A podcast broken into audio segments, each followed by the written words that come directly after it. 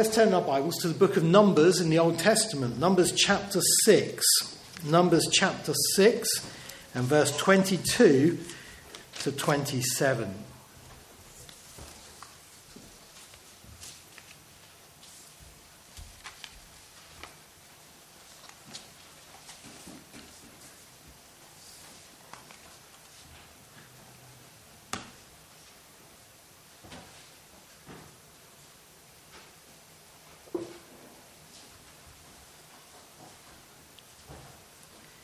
Numbers, one of the first books in the Bible. Genesis, Exodus, Leviticus, Numbers, fourth book in, and chapter 6.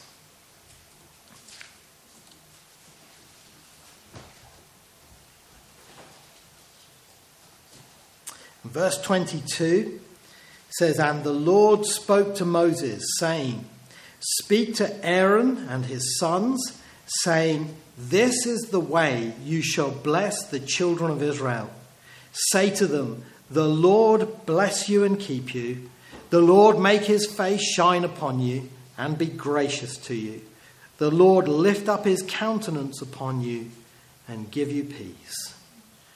So they shall put my name on the children of Israel, and I will bless them. Please keep your Bibles open there. Now, everybody's got a pet subject, haven't they? Something that really rattles their cage, something that really gets them going. Some people it's politics, some people it's the economy, some people it's global warming, some people it's paper straws. Well, I want you to know what mine is, all right? Mine is men or women these days who go around calling themselves priests. That, if you want to get me going, that is a subject that will get me going, I promise you. Because I know from the Bible that today there is only one person who is our true priest, and that is the Lord Jesus Christ. 1 Timothy chapter 2 verse 5 says that there is one mediator between God and men, the man Christ Jesus. And Hebrews 7 verse 25 tells us that he, because he continues forever, in other words, because he's risen from the dead, has an unchangeable priesthood. Therefore, he is able to save to the uttermost those who come to God through him. So, the Lord Jesus is the true priest. That's why I love that story about the lady in Oxfordshire many years ago who, when she was dying and the Roman Catholic priest came to see her, he said, I've come to give you absolution before you die.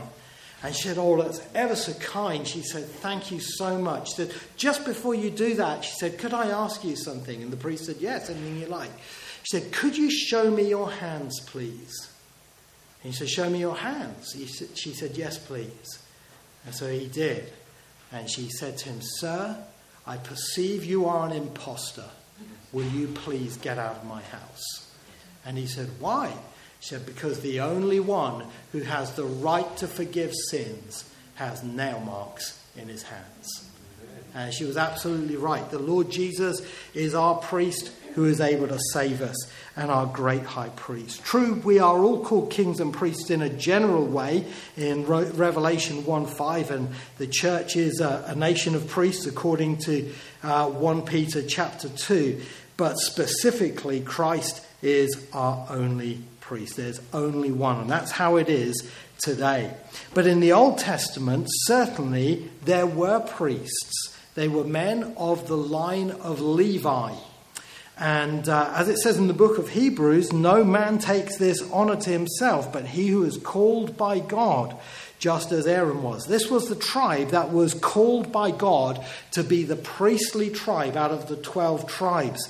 And out of the line of Levi, the line of the family line of one man, the, the man Aaron, were the ones who were the priests. And one man, one man was the high priest who was able to perform certain special privileges for the people of Israel. He was able to offer the sacrifices. He was able to intercede in the holy place for the people of God. And get this, he was the one who was allowed to give the high priestly blessing that we have just read. And this is what we're looking at tonight this high priestly blessing. This special formula of words which is in verse 24 to 26. You wouldn't know it from the English, but in the Hebrew, it's, it's, a, it's a growing fountain of words. If you think of it like that, the first line is just three Hebrew words. The second line is five Hebrew words, and the seventh line, uh, the third line is seven Hebrew words. So it's getting bigger and bigger as it goes on, like a gushing uh, out of God's blessings. And this was something the high priest was to do specifically. Uh, if you look in verse 27, uh, it, sorry, verse 23, it, Moses said, Speak, the Lord said to Moses, Speak to Aaron and his son, saying, This is the way you shall bless the children of Israel. And verse 27, these two verses are like brackets around this little passage. It says, So they shall put my name on the children of Israel, and I will bless them. Uh, you find the same thing in 1 Chronicles 23 13. Theirs was the privilege of blessing. And the way the priests would do this would be that they would come at the end of the morning sacrifice. Remember, there were the two lambs that were given, one in the morning and one in the evening in the temple every day. And after the morning sacrifice had been, had been made, the high priest would come, uh, uh come away from the altar to where the people were, and he would lift up his hands and he would make that old fashioned Star Trek sign. Do you remember that? That Star Trek sign is actually the sign of the Jewish priest. The man who wrote Star Trek was Jewish, apparently, uh, or at least was influenced by uh, Jewish thought. And uh, this sign is the letter Shin in Hebrew. It's like a W shape, and uh, if you look in your Psalm 119, you'll find it's one of the last letters in the Hebrew alphabet, and it is the, the name which represent is the letter which represents the name of God. Remember, the name of God in the Bible was Shaddai. Before it was Yahweh, we revealed Yahweh later on. Shaddai was the name of God. And uh, this letter Shin became the mark, the sign of the name of God. And in fact, actually, even to this day, if you look at uh, on the Jewish homes where they have the little uh, mezuzah on the door, very often it has a letter Shin on the mezuzah because it's for the name Shaddai, for the name of the Lord. And the priest would come to the front of the steps of the temple where the people were. He'd lift up his hands and he would say, The Lord bless you and keep you, the Lord make his face shine upon you, and so on. And he would physically do this uh, in front of the people. And in doing so, he would, as it were, put the name of God on the people of Israel.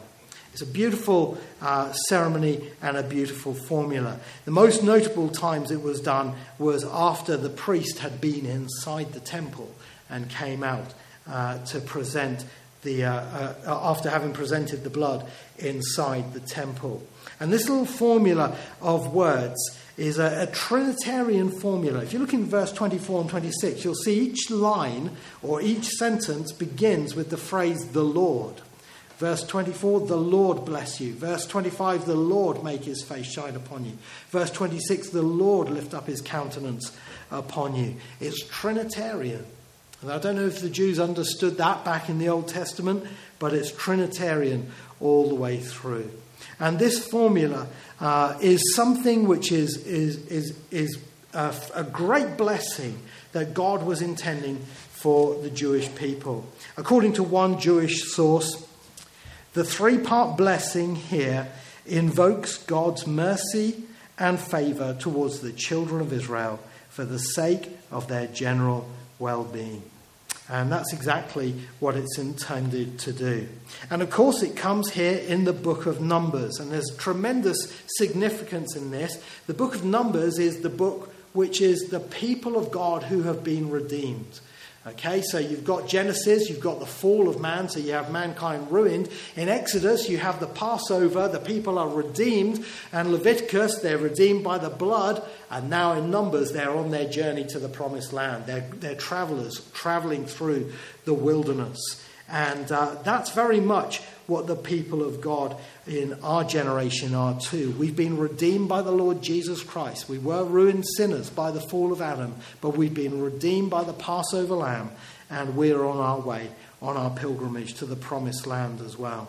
And in the book of Numbers, there's a, a, certain order to it as well. You'll notice the early chapters are about the formation of the land, of the tribes, in the order of, uh, around the tent, the tabernacle where they met. And then you have the role of the priest and certain ceremonies for separation and cleansing, especially chapter 5 and then chapter 6. Before this, interestingly enough, you have the law of the Nazarite we were talking about Samson this morning. Samson was a Nazarite, one who was separated to God. And, and what all this is saying is when you come to the Lord and you become his people on the way to the promised land, you know, God has a, a life of separation for us and a life that's cleansed from sin, a life of order, but it's a life of blessing. And this is what this part here signifies. God wants to bless us. And if you look at it, it's for both the nation and the individual.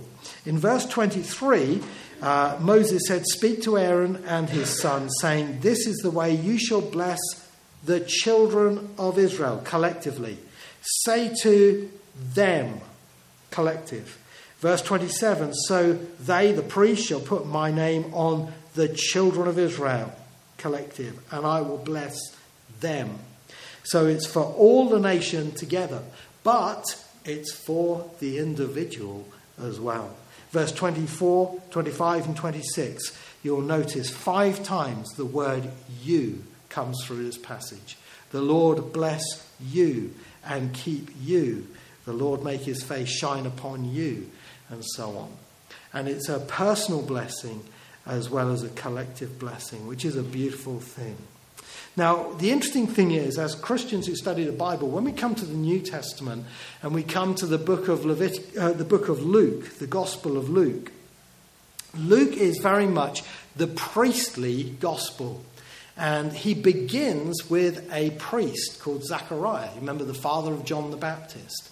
And you remember the story Zechariah goes into the temple. He has that encounter with the angel Gabriel, who's come to reveal the fact that Elizabeth, his wife, is going to give birth to a son. And he, he can't believe it. It's too, too great a thing uh, for him in his old age. And so the angel says to him, You're going to be dumb now until the baby's born.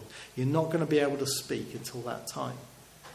And so when he comes out of the temple, he's supposed to give the blessing to the people but he can't do it because he's got no speech. However, when you come to the other end of the Gospel of Luke, just turn with me to Luke chapter 24, verse 50, you'll find something really wonderful. Luke chapter 24 and verse 50, we read the Lord Jesus, after he's given the Great Commission in the upper room, and in verse 50 it says, And he led them out as far as Bethany, and he lifted up his hands and blessed them.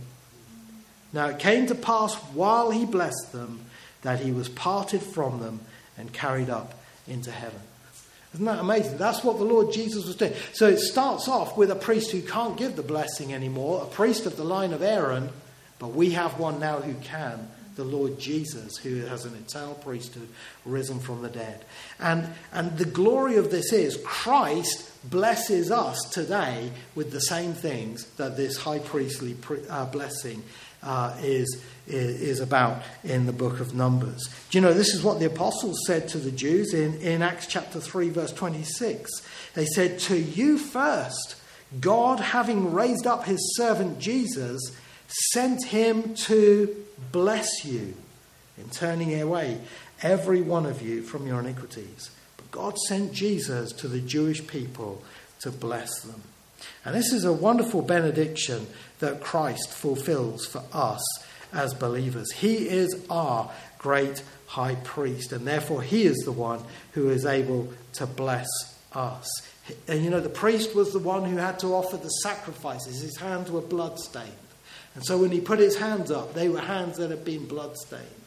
The Lord Jesus is able to raise blood-stained hands from Calvary and bless his people in his name on the merit of his saving work. It's a wonderful thing. And uh, I want us to look at this tonight and see how this blessing is so real for us. We're just going to look at the first part of it tonight and we'll continue next time. But I'm hoping to inspire you to pray this for yourself. You said, but you just said Jesus is the one who blesses us. So how can I pray it for myself? Well, the Psalms tells us that we can pray this for ourselves. Psalm 67 says this in a prayer form. Psalm 67 says, God be merciful to us and bless us and cause his face to shine upon us, that your way may be known on the earth, your salvation among all nations. we can take this scripture into prayer and we can pray in the name of Jesus because of what he has done. Please bless us in these things. Warren Wiersbe, the Bible commentator, puts it like this. He said, We use this blessing today, for it belongs to us as well as to Israel. The church has been blessed with every spiritual blessing through the Lord Jesus Christ, and we can claim this benediction through him. And I agree. So be like uh, those Jewish people who prayed that in the Old Testament. Uh, be like that man Jabez who prayed, Lord, bless me indeed, and, uh, uh and asked the Lord to fulfill these things for us. So, what does this priestly blessing say? We're going to look at the first three things tonight. First of all, it says, The Lord bless you. The Lord bless you. Now, wonder what you think of when you hear the word bless you. You know, I, to be honest with you, I grew up hearing that every time I sneezed. The Lord bless you. And we sort of reduced bless you down to that, don't we? Oh, you poor thing, you sneezed. I hope you're all right. Hope you're not getting a cold.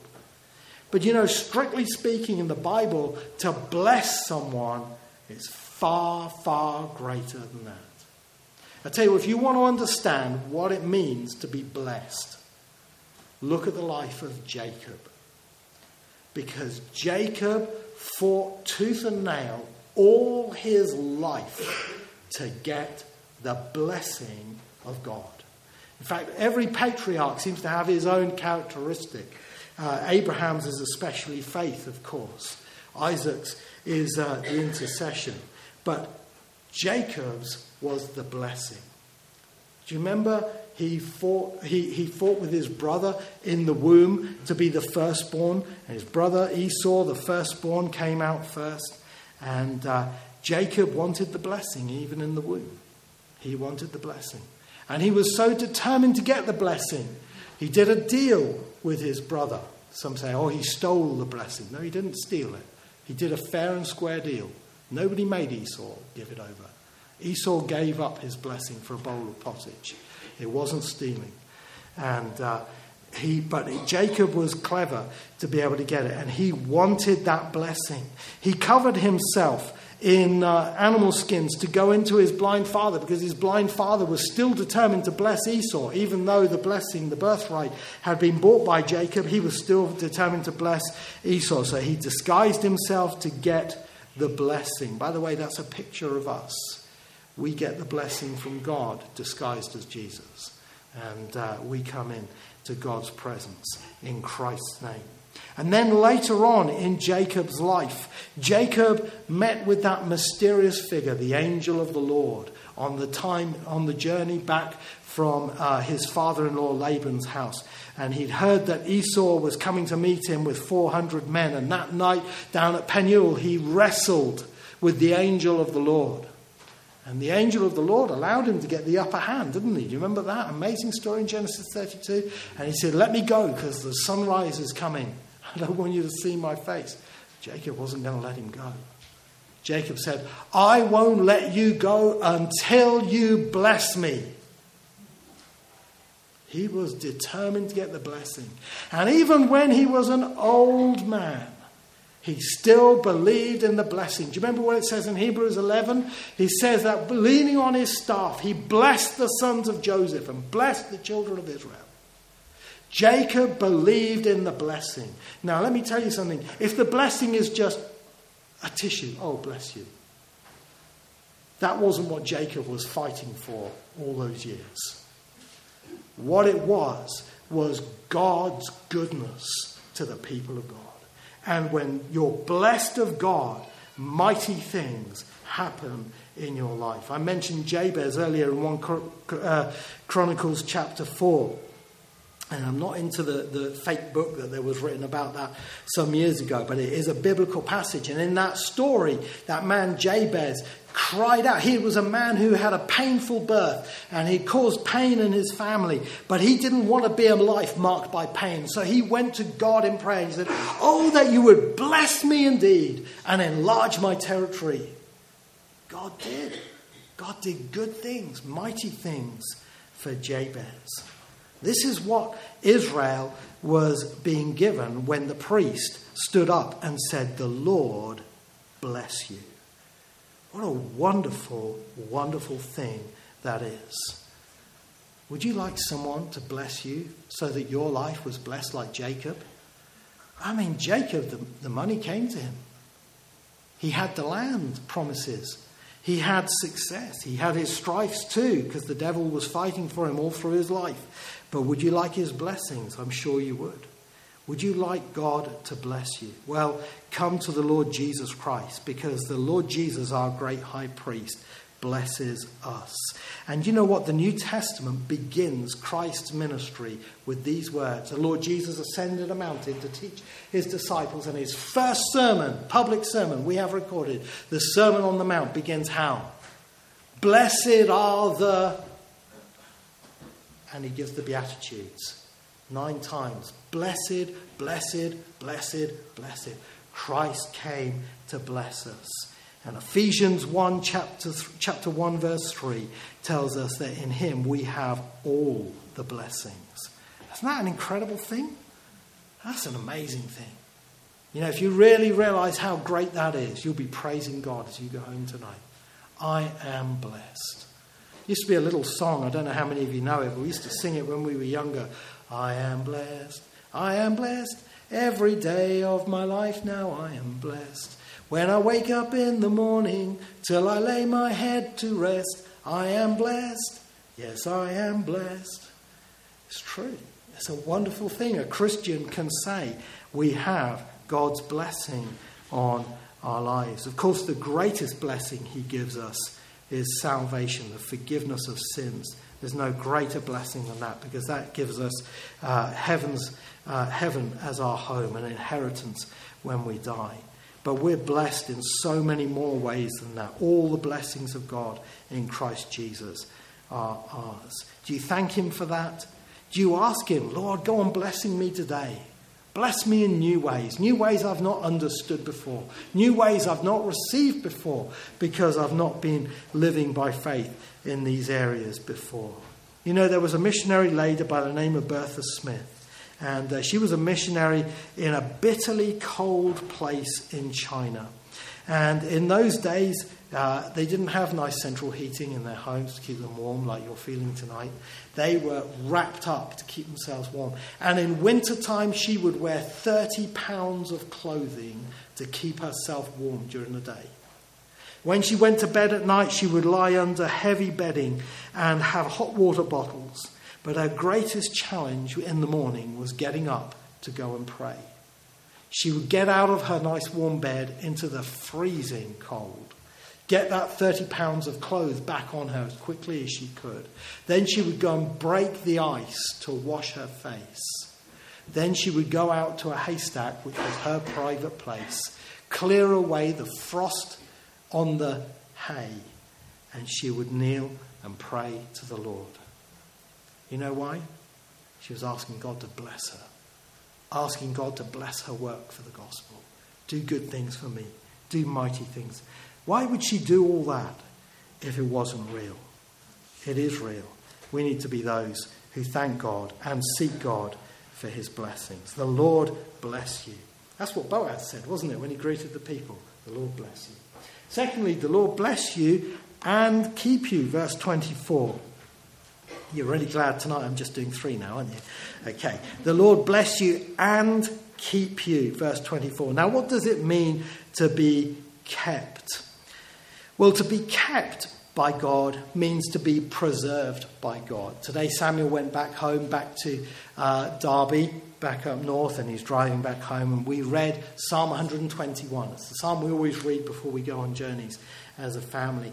And in that psalm, it says how the Lord will keep us as we go on our way.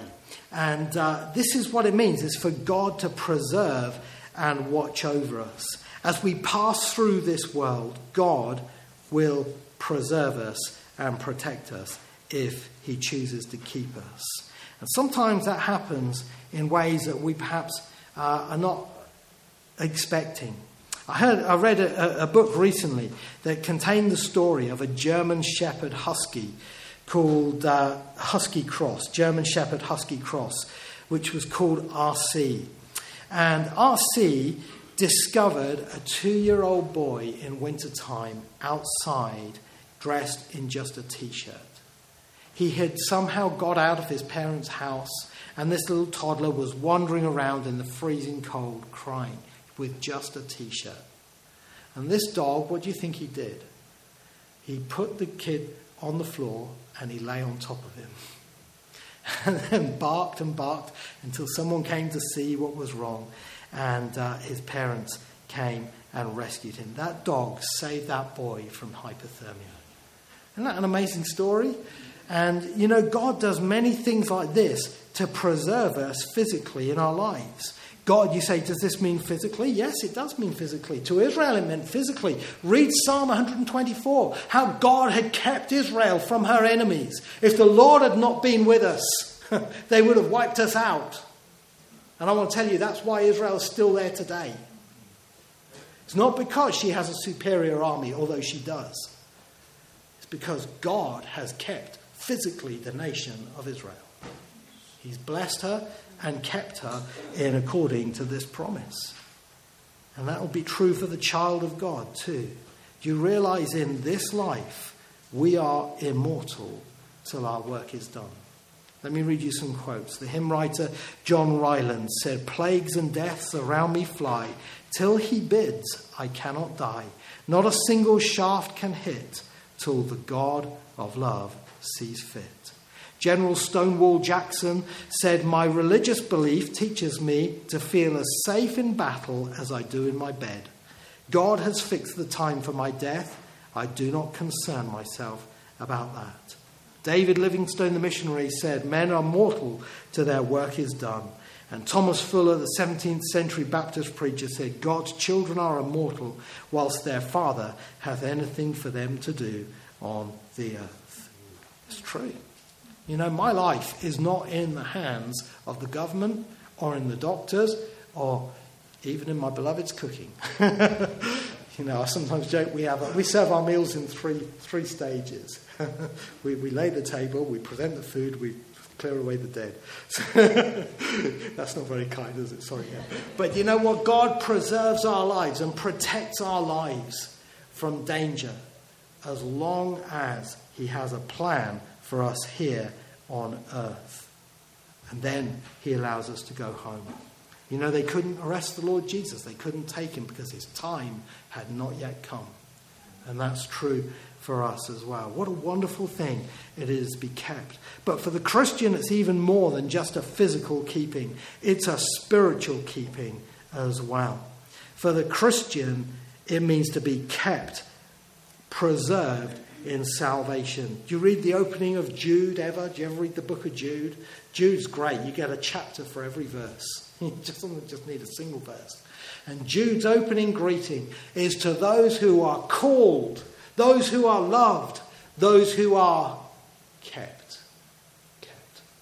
Isn't that a wonderful thing? As a Christian, God called me, called me into salvation. He loved me with his son by saving me, uh, saving me on, by his death on the cross, and he's keeping me for glory. That's a wonderful thing. Well, our minister who's speaking last week reminded us of the inheritance that's kept in heaven for you, said Peter, and you also are kept for it. In John 17, the Lord Jesus said to his Father in his high priestly prayer, Of all those that you've given me, I have lost only a few of them. No, no. I have lost none. None. You know, I have eternal security. Some people have eternal insecurity. Am I saved? Am I not saved? I'm not really sure. I know I trust in the Saviour who keeps those who he died for.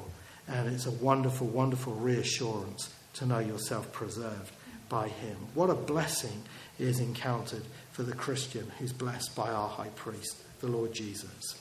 And final part of the blessing is to make his face shine upon you. Verse 25 The Lord make his face shine upon you.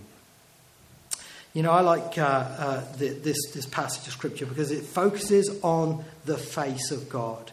Twice in this passage, in verse 25 and verse 26, the face of God is spoken of. The Lord make his face shine upon you. In verse 26, the Lord lift up his countenance upon you. His countenance is his face. Now, this is uh, quite a shock to the Jewish person because the Jewish person has no visual image of God. We're not like the idolaters who have an idol where they can see a face. But our God does have a face. Moses saw him who was invisible, and God's face shines on his people. I love that story about the little boy who was uh, sleeping one night and he was having bad dreams, and his mum said, All right, I'll stay in the room. And he said, Mum, I want you to sleep up on the bed with me. so mum got up on the bed and slept next to the boy, and, and uh, he said, Mum, are you awake? She said, Yes, I'm still awake. And he said, Mum, which way is your face facing? He wanted to know if her face was towards her. You know, the face of someone you love is everything, isn't it? And if that face is a face that shines in love upon you, how great a face that is to you. And a radiance and a glory is on the face of our God, shining upon his people. This means, uh, in practical terms, that God will show favour to his people. If my face shines upon you, I'm going to show favour to you. You know, uh, if, if you go see the boss, say, Can I have a day off on Friday? If his face shines upon you, you get the day off. If he really shines on you, you get two days off. You know, but this is God's face shining upon the children of Israel. He gives favour towards them. You'll see in the next part that that's on the basis of grace, but we'll come to that next week. But what a wonderful thing to know that God's face is towards us and is a face that shines upon us with favour. You know, I don't have to come to a God thinking, saying, you know, I'm a Christian, but, you know, I really don't know whether God wants me or not, whether or not He really loves me or not, whether or not He, he wants me to come and pray, whether or not He's upset at me because uh, my Christian life is, is never up to par and it never will be because you're a fallen human being living in this world. I have assurance His face shines upon me and His face is smiling towards me. And when I think of the Lord Jesus fulfilling this, I can't help thinking of the transfiguration, where the Lord Jesus' face literally shone, didn't it, upon the disciples on that mountain in Matthew chapter 17. What a glorious thing. So, if you want God's face to shine upon you, come through the Lord Jesus Christ to Him. He is the high priest who will bless you, He is the one who will keep you. He is the one will bring God's favour upon you in your walk with Him if you trust in His saving work. The Lord bless you tonight for listening.